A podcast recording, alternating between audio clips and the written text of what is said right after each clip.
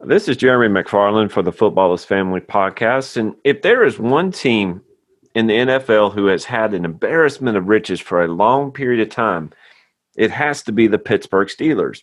Now, it wasn't always this way. At the beginning of the franchise, wins were hard to come by. Yet, through great coaches, draft picks, and lucky breaks, the Steelers turned things around in the nineteen seventies and have held on to being one of the top N F L teams since then. Think about this.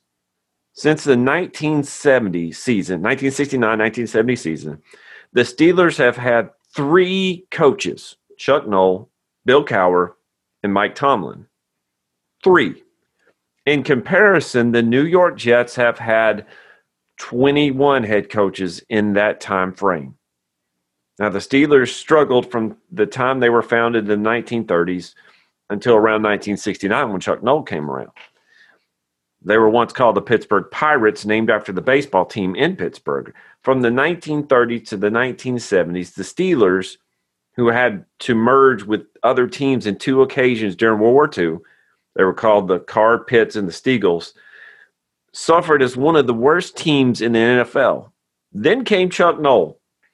His leadership and great drafting, his first draft pick was Mean Joe Green, catapulted the Steelers to four Super Bowl wins during his coaching run. Following Chuck Noll came Bill Cowher, who led the Steelers to two Super Bowls, winning one.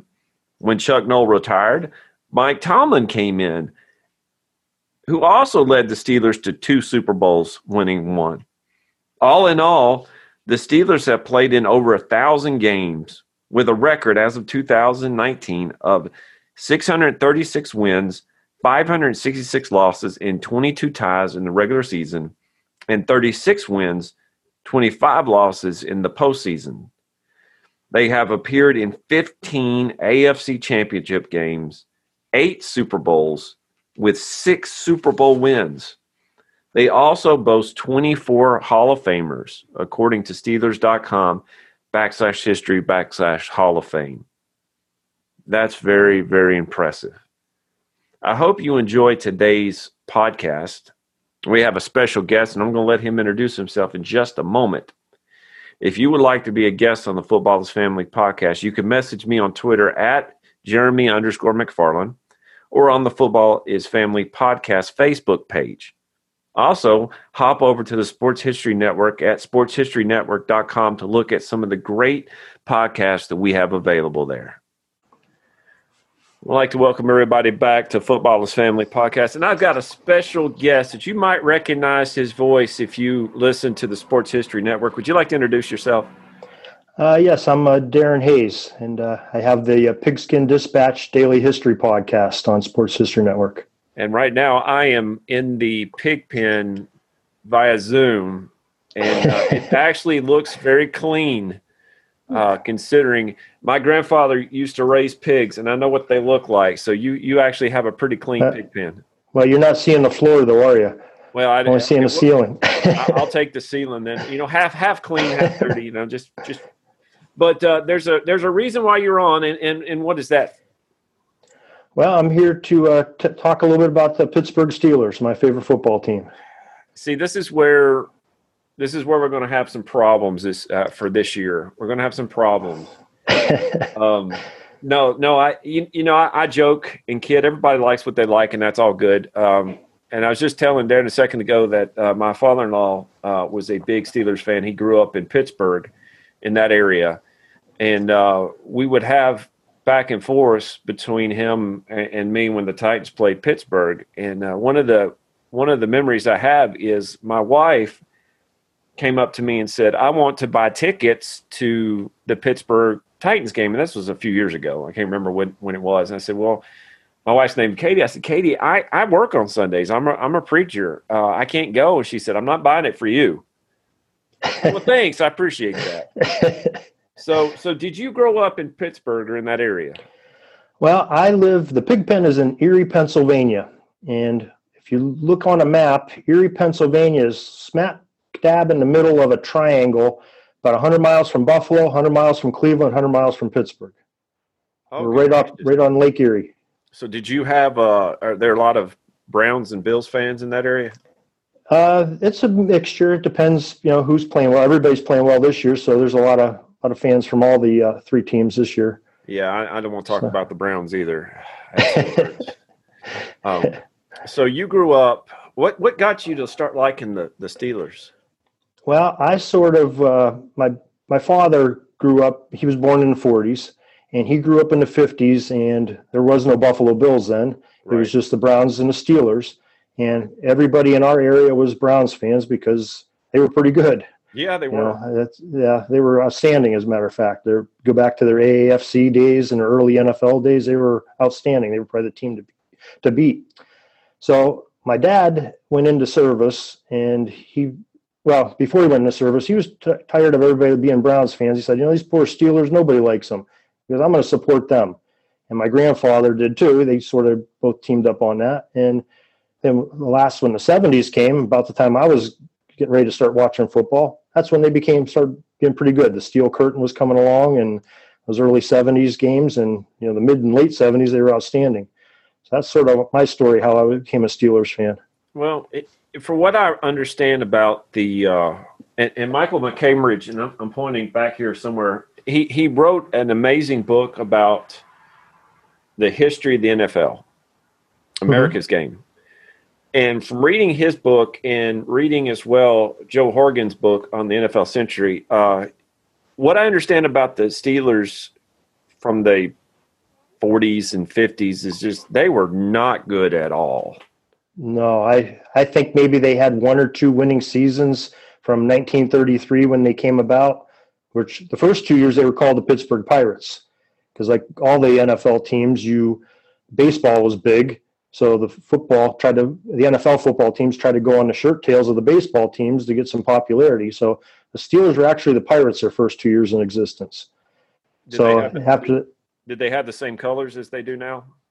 I believe so. I believe so. It's hard to tell in those black and white pictures, though, right? Well, yeah. Uh, I think that I think that the Steelers and the Pirates both have the same color schemes. I'm I'm not certain on that. I'm yeah, they're they're pretty much the same. You know, the black and the canary yellow, or black and gold, as some people call it. Well, I'm glad that you could tell difference color. It just looks to me. I'm just going. I think I think the Steelers official site says there's they're canary yellow. Canary if I'm not mistaken. Yellow. I'm I believe so. I'm going to have to start calling yellow canary yellow and see what people say about that around here. so, so um, during this time, and, and uh, when you look at the history of the of the Steelers, there were some major moves in the seventies, late sixties, early seventies that changed the way that, that the Steelers played, um, you know, and, and, and their appearance. And what do you think some of the most important moves that they made back then? Well, probably the biggest one that changed the whole culture was probably the hiring of Chuck Noll. Uh, I believe he was like nineteen sixty-eight, somewhere thereabouts. And his number one draft pick in his very first draft was Mean Joe Green. And that's a big culture change right there when you have somebody that's a dominant player on one side of the ball.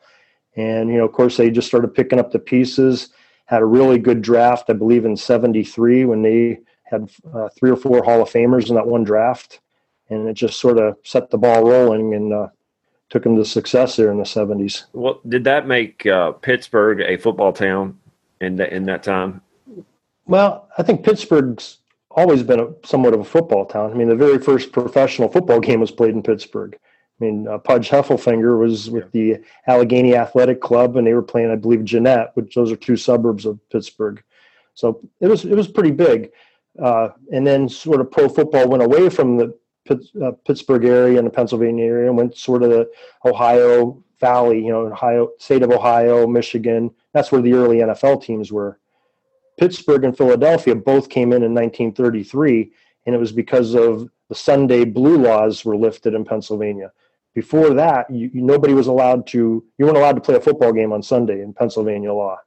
nineteen thirty-three, the N F L sort of got wind that – you know, they're going to let this law go away. And so Pittsburgh and Philadelphia both got a franchise that year. Now, and, okay, keep going, keep going. And uh, Art Rooney Senior, yeah. who they called the Chief, he was that very initial owner of the, uh, of the Steelers. I believe he invested like five thousand dollars to the N F L, and they gave him a franchise. Well, and, you know, he had he had some rocky times in those first couple years. I mean, there's some stories, um, and I don't know the, the total validity of, but I've heard, I've read a lot about it, where he was up at a casino, or I'm sorry, a, a racetrack up in Saratoga, up in New York, uh, it's upper state New York, with uh, one of the Mister Mara that owned the Giants. And he ended up winning a horse race that ended up paying his payroll for a couple of years in the Steelers. They were, they were hurting pretty bad. They were thinking about disbanding after a few years. And supposedly he won this horse race for like thirty-five thousand dollars. It paid the payroll of the Steelers in the early, uh, or I'm sorry, in the mid uh, nineteen thirties, and kept the franchise going. So if you're a Steelers fan, you need to thank the Saratoga racetrack. Yeah, I believe so. now, now uh, Pittsburgh and Philadelphia are obviously in the same state, but on different sides. Correct.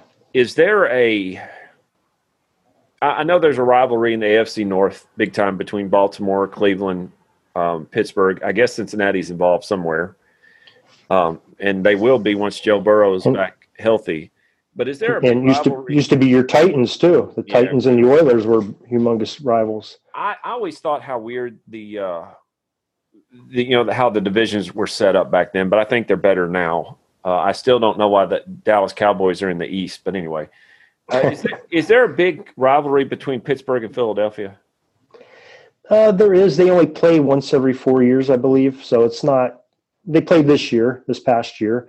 And there was a little bit of you know rivalry for bragging rights. You know, sometimes uh, some of the politicians, you know, the mayor of Philadelphia will have a little side bet with the mayor of Pittsburgh, from what I read. You know, something going to charity or something or other. I'm not exactly sure what they bet on this year, but you know, a little bit of rivalry. But the big ones are you know the Browns, the Ravens, you know, who are the old Browns. That's that's the big ones. And it used to be the, the, those Oilers years. You know.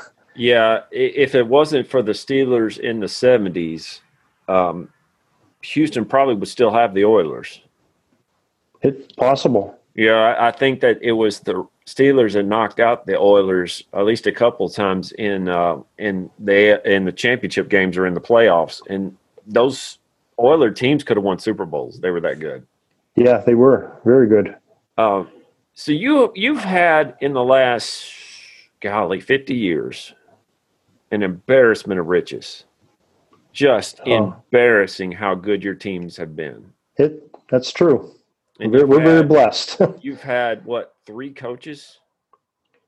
I I'm I'm fifty-four, and I've only know I can only remember three coaches. Okay, so three coaches.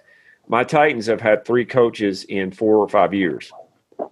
Yeah, and, and yeah, you you understand how that works. So you had Chuck Noll, Hall of Famer. Yes. Yes. You had Bill Cowher, Hall of Famer. Yes. Now, what do you think yeah. about your current coach? I think he's great. I mean, he is – I don't know if you've ever seen him in an interview, but that man is probably one of the best wordsmiths I've ever seen. He comes up with terms that, you know, on, on the fly on for questioning, like on his press conferences every week that are – they're just unbelievable. If you – you know, anybody out there gets an opportunity to to hear Mike Tomlin speak, I mean, you – it's uh, quite an enjoyable experience to hear him and how he dances I, through the media. What I like about him, about Tomlin, is uh, he looks like he could suit up and run out and play, number one. But how he took his team from last year to this year, and he didn't make one change or hardly any changes. He, obviously, Ben no. Roethlisberger's playing, but – they didn't make the playoffs to making the playoffs, and not only making the playoffs, but maybe a first seed. That tells you something about Tomlin. It's uh, it does. And I mean, I believe, well, I, I think he's been the coach for fourteen, fifteen years now with the Steelers, never had a losing season. And you lose your starting quarterback. And a lot of times last year, they were on their fourth string quarterback. Yes, you know, they were. And they ended up five hundred. Uh, that's the that's the worst they've ever been in the, the Mike Tomlin era. I think they've had two or three seasons where they were eight and eight. So, and that's quite a testament with the amount the different teams that they've had in, over those fifteen years too. It is, it is. Now, if you were to say, I have, uh, you're going to start a team today, you're going to restart the Steelers today, and you had a chance to pick between Roethlisberger or uh, or uh, Terry, Terry Bradshaw, I mean, who would you go with? In this day and age, you got to go with Roethlisberger. I mean, he's, I think he's much be- better uh, pocket presence. Uh, he's had success throughout his career. Bradshaw, early in his career, was in and out of the starting lineup. And they, the Steelers had a couple of good quarterbacks back then when Terry first came on in the early seventies. You had Terry Hanratty mm-hmm. from uh, Notre Dame and Joe Gilliam, who was, uh, and they were all different, had different traits that really made them, each one of them shine in different ways. And Bradshaw sort of caught on. He, he would be in the lineup for a couple games, not have a good game. They'd pull and put Hanratty or Gilliam in, and they'd, they'd go through all the all three quarterbacks there in the, the early seventies. And finally, Bradshaw latched on to that starting job, and uh, and he played well. But even in, in the really good teams, there was games where you'd sit there and go, "Oh my gosh, Terry, what are you doing?" You know, he he had some really good talent around him too. Where Roethlisberger, he's had he has you know great talent, had some great wide receivers over his career, but there's been times where he hasn't had a whole lot to throw to, or hasn't had a running game. Like this year, the, the running game's not real strong, and he's doing a lot with his arm, and he's done that a lot in his career. And I think the way the game has evolved, the way it is today, passing, you know, teams will pass more than they'll run. Back in the seventies when Bradshaw played, he had he had Rocky Blyer and uh, Franco Harris in the backfield. Both of them one season had one thousand yards in fourteen-game seasons back then. So now, I'm, I'm probably stepping on, um, you know, some sacredness here, but was the Immaculate Reception legal? Uh, to tell you the truth, I mean, it's hard to tell because the, the camera footage, you can't tell. I mean, um, I like to look at it. Does it really matter? Ah, see, that comes from a Steelers fan right there. No, um, what what I understand is in the rules in the seventies, the receiver cannot touch the ball. If a receiver touches the ball and his teammate gets it, it's elite, it's it's incomplete. That's correct. So it had to be the defensive player touching the ball, and then Franco Harris could could scoop it. But the very fact that Franco Harris was right there to get the ball tells tells me that he was paying attention. I, I believe so. And if you watch that play, he he's sort of run trying to run like a chip block, and then he sort of goes down a couple yards downfield, and that pass gets thrown. Oh, it had to be twenty-some yards downfield. So Franco must have released when that pass went past them, just to go down to, you know, hit a blocker or something, or go down to, you know, see what activity was there going down there. And then the ball comes to him at his ankles. He catches it and runs down the sideline. And then, you know, Three River Stadium's in pandemonium. That's, I, I believe that was the first year the Steelers were in the playoffs too. I believe it was. Uh, that year, I want to say that the Raiders probably had the best team that they ever had, and knocking them out it, like that. Um, I watched a documentary on the person who has that football. Have you seen that one? I've seen the one with Peyton Manning's on uh, Peyton's Places. He has a pretty good. Okay, I didn't see a, that one. It was another one, and, and they said that he has it locked up in a vault. Yes. Peyton Manning goes into the vault with him, and they look at the football. Peyton Manning has a whole show on E S P N Plus for those of you that have that, uh, in the first season, last season, to celebrate the hundredth year of football of the N F L. And it's a whole episode on the Immaculate Reception. And it was, it was pretty incredible. And at the end, they tried, they had – all the players that were involved. They had um, Terry Bradshaw, Franco Harris, Frenchie Fuqua from the Steelers, and uh, the Raiders linebacker. Uh, name escapes me. It starts last name starts with a V. Um, oh, I, yeah, I know who he is. He was uh, when they talk about uh, it, they always have him on there, and he's complaining. He got uh, clipped on the play on the run back, is he's saying. But it, they ended up getting actors to go out and try to re- replicate that pass. And actually, the quarterback, it's interesting, the quarterback they have is playing Bradshaw's part. And these guys are, the, the old football players, they're sitting off on the sideline watching with Peyton Manning. And the quarterback that's uh, representing Bradshaw, his arm gets so tired because they keep trying to throw it and make it the ball do what it did in the, the, the film clip. So Peyton Manning has to go in there and keep start throwing, playing the ah, part of Bradshaw. They couldn't replicate it. So what their premise was there is that it had to be um, the defender for the Raiders, and I can't remember if it might have been Lester Hayes. Yes. Uh, hit hit the had to hit the ball at some point. You know, definitely hit Fuqua, but it had to hit the Raider defender also to get propelled backwards like it did. Do you for, think? Um, do you think that our current system could have overturned that? I think we would have had a lot more cameras and angles on it. Um, you know, had some better footage on it. I mean, remember instant replay, the first time instant replay ever happened was like in the mid sixties. This is nineteen seventy-two, nineteen seventy-three. So it's only ten years when t- television started using instant replay. I think it was the Army Navy, Navy game on uh, nineteen sixty-three is when they first tried to use it, right after uh, J F K was, was uh, assassinated. Yeah, it was. But, uh, they said that the machine was so big, it took so long to replay things. It it was pretty rough. I mean, today we yeah. have where you press a button, it goes back. It's it's easy, right? So, so you're you're if you had a top four to put on Mount Rushmore for the Steelers, anybody? Okay, okay, you got about ninety years worth of history, roundabout. Right, what you have up there? Who would you have up there? Oh boy, for players or coaches? It, this is this is your game. This is your uh, this is your Mount Rushmore. I give you the well, you, you know Arnie gives the keys to his DeLorean. I give you a chisel and a hammer for your Mount Rushmore. Well, I'm gonna I'm gonna go with players, but I, if I if I was gonna do one properly, I'd probably do a coaches and owners Mount Rushmore, and I'd do a players Mount Rushmore. Okay, okay. I mean, for if. if Definitely Art Rooney Senior on the, the coaches and you have uh, to add owners. The cigar. You have to add the cigar. Yeah. Oh, yeah. You got to have a big cigar coming out there. You yeah. have to have a great rock formation for that. And then the three coaches that I know, Chuck Noll, uh, Bill Cowher, Mike Tomlin, because I think they each brought something to their teams that made them uh, top of the league, you know, and at one point a champion.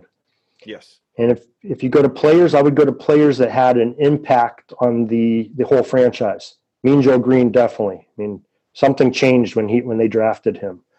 Um, I think uh, Jack Lambert, something changed even a little bit more when they got Jack Lambert in that, in that outstanding draft they had. It just gave the defense even more tenacity. You already had Mean Joe, but somebody in the middle, it was, you know, almost, you know, Dick Butkus, like it was, he was just a mean guy when he was on the football field.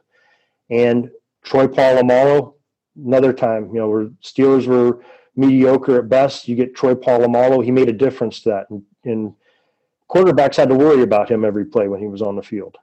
And you would then have I to, think that fourth, that fizzle out his hair too, by the way. Yeah, yeah, you would. Maybe plant some trees or something. Yeah, there you go. And and then I think that fourth player would be Ben Roethlisberger, because seventeen years and he's still playing at a pretty high level.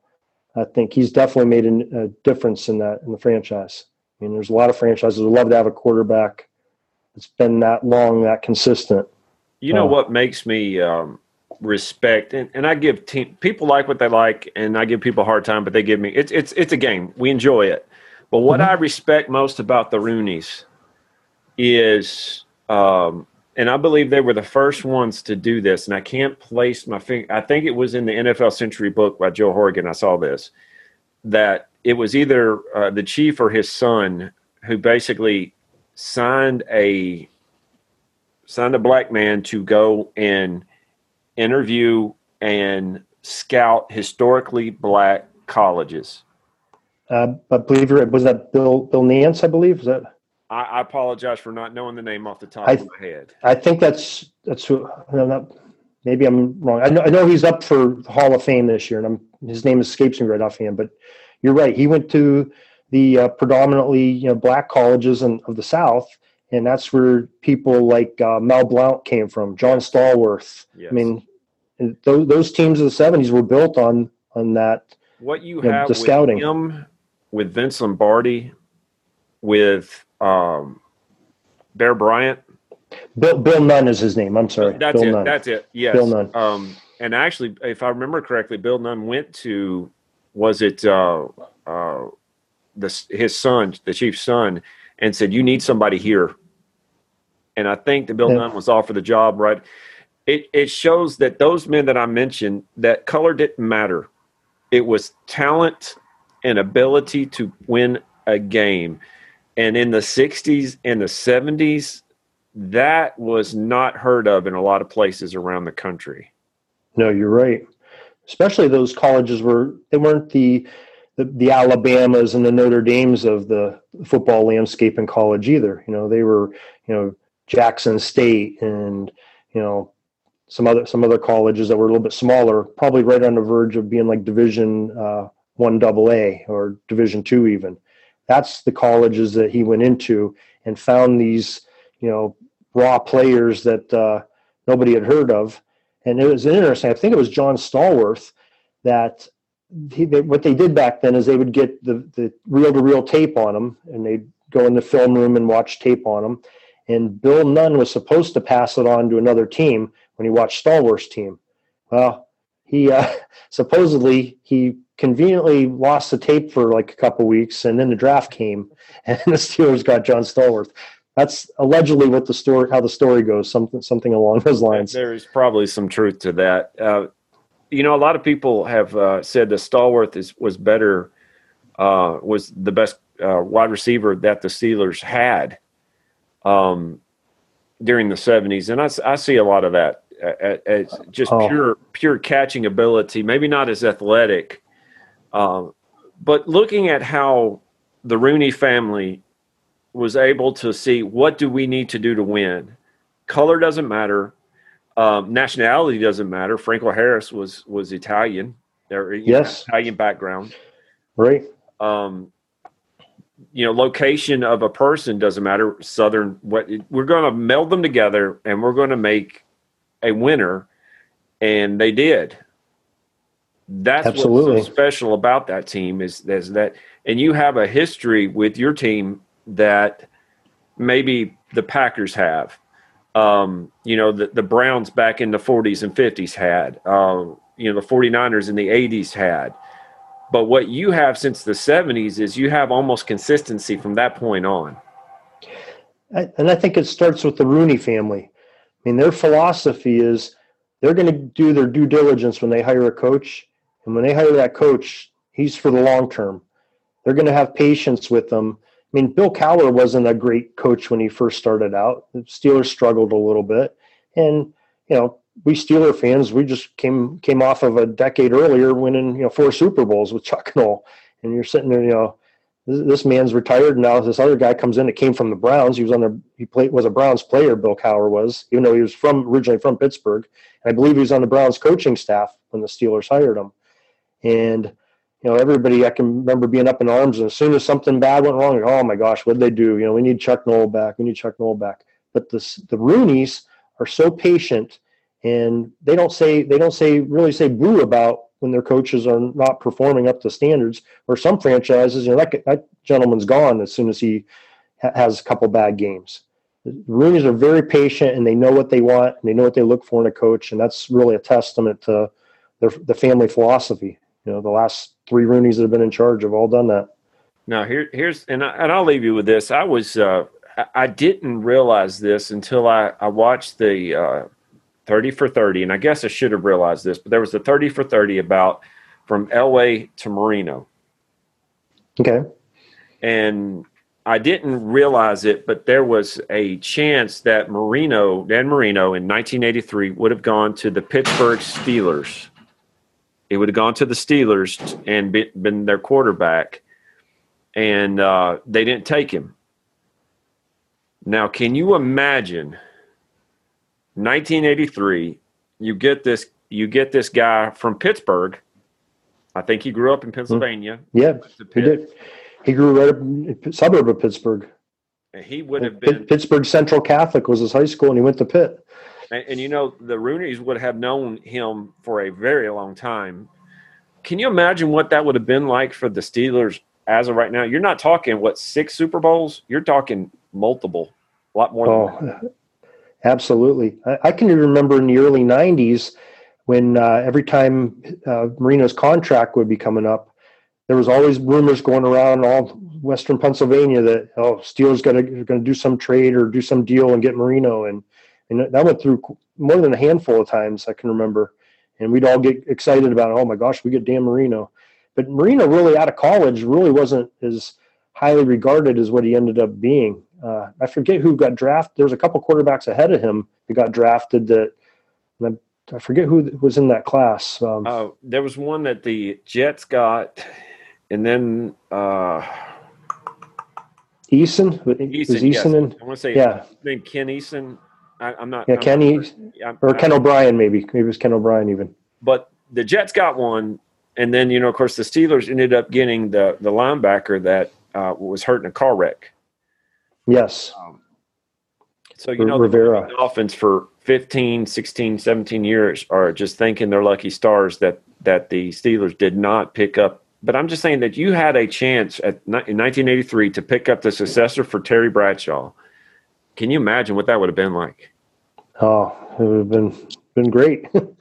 but, but, of course, it could have changed things the way the Steelers are today, though. You never know how those things impact, you know? It's kind of like that. I mean, that, the but the uh, butterfly flaps his wings in China. You know, you you don't know, right? I mean, because look what it did to the Dolphins. They had Marino for so long. They really didn't have any successor to Marino till possibly now they do with Tua, but they really didn't have anything substantial in between that they was their franchise quarterback.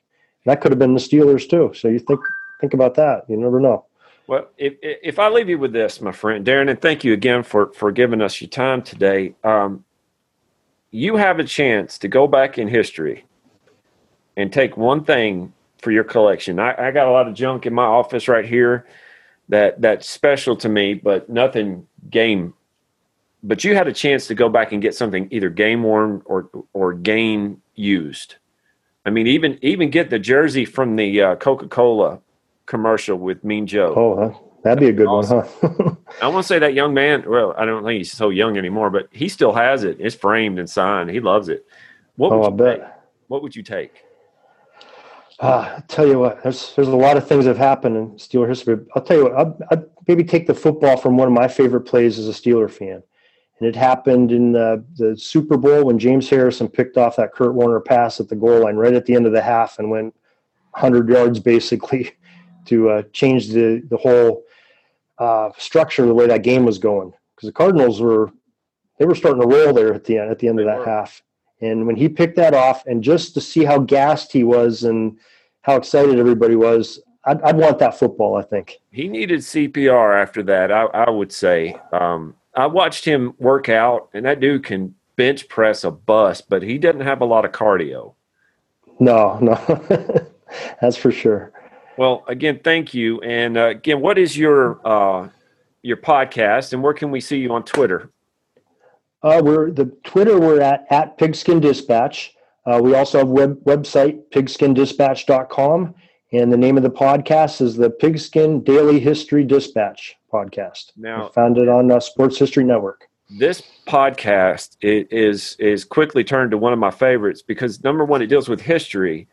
But also the way that you present it, it's not just I'm reading off stats. You put life into it that uh, well, thank you. That I enjoy, and and that I have I have myself sent it out to several of my friends here in Tennessee. I appreciate uh, that. Oh, no problem. Uh, and I enjoy talking with you. And we will have you on uh, in the A F C Championship game when my Titans beat your Steelers. And we will talk about how um, I could send you the uh, – my father-in-law gave me two – well, I got two things Steeler-wise. Okay. Two things. I have over here a little, little mini helmet, but I also have one of the original terrible towels. Ah, and it nice. Has been used. But I'll send it to you to help wipe away your tears if you need it. I'm stupid you.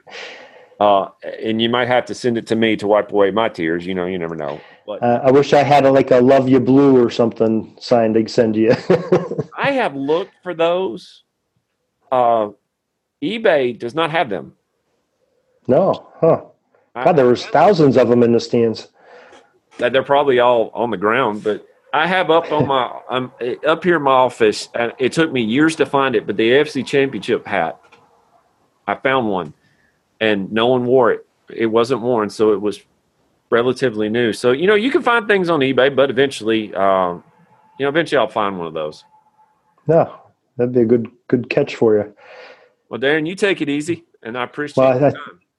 Well, I thank you for having me. Appreciate it. No problem. This podcast is part of the Sports History Network, your headquarters for the yesteryear of your favorite sport. You can learn more at sports history network dot com.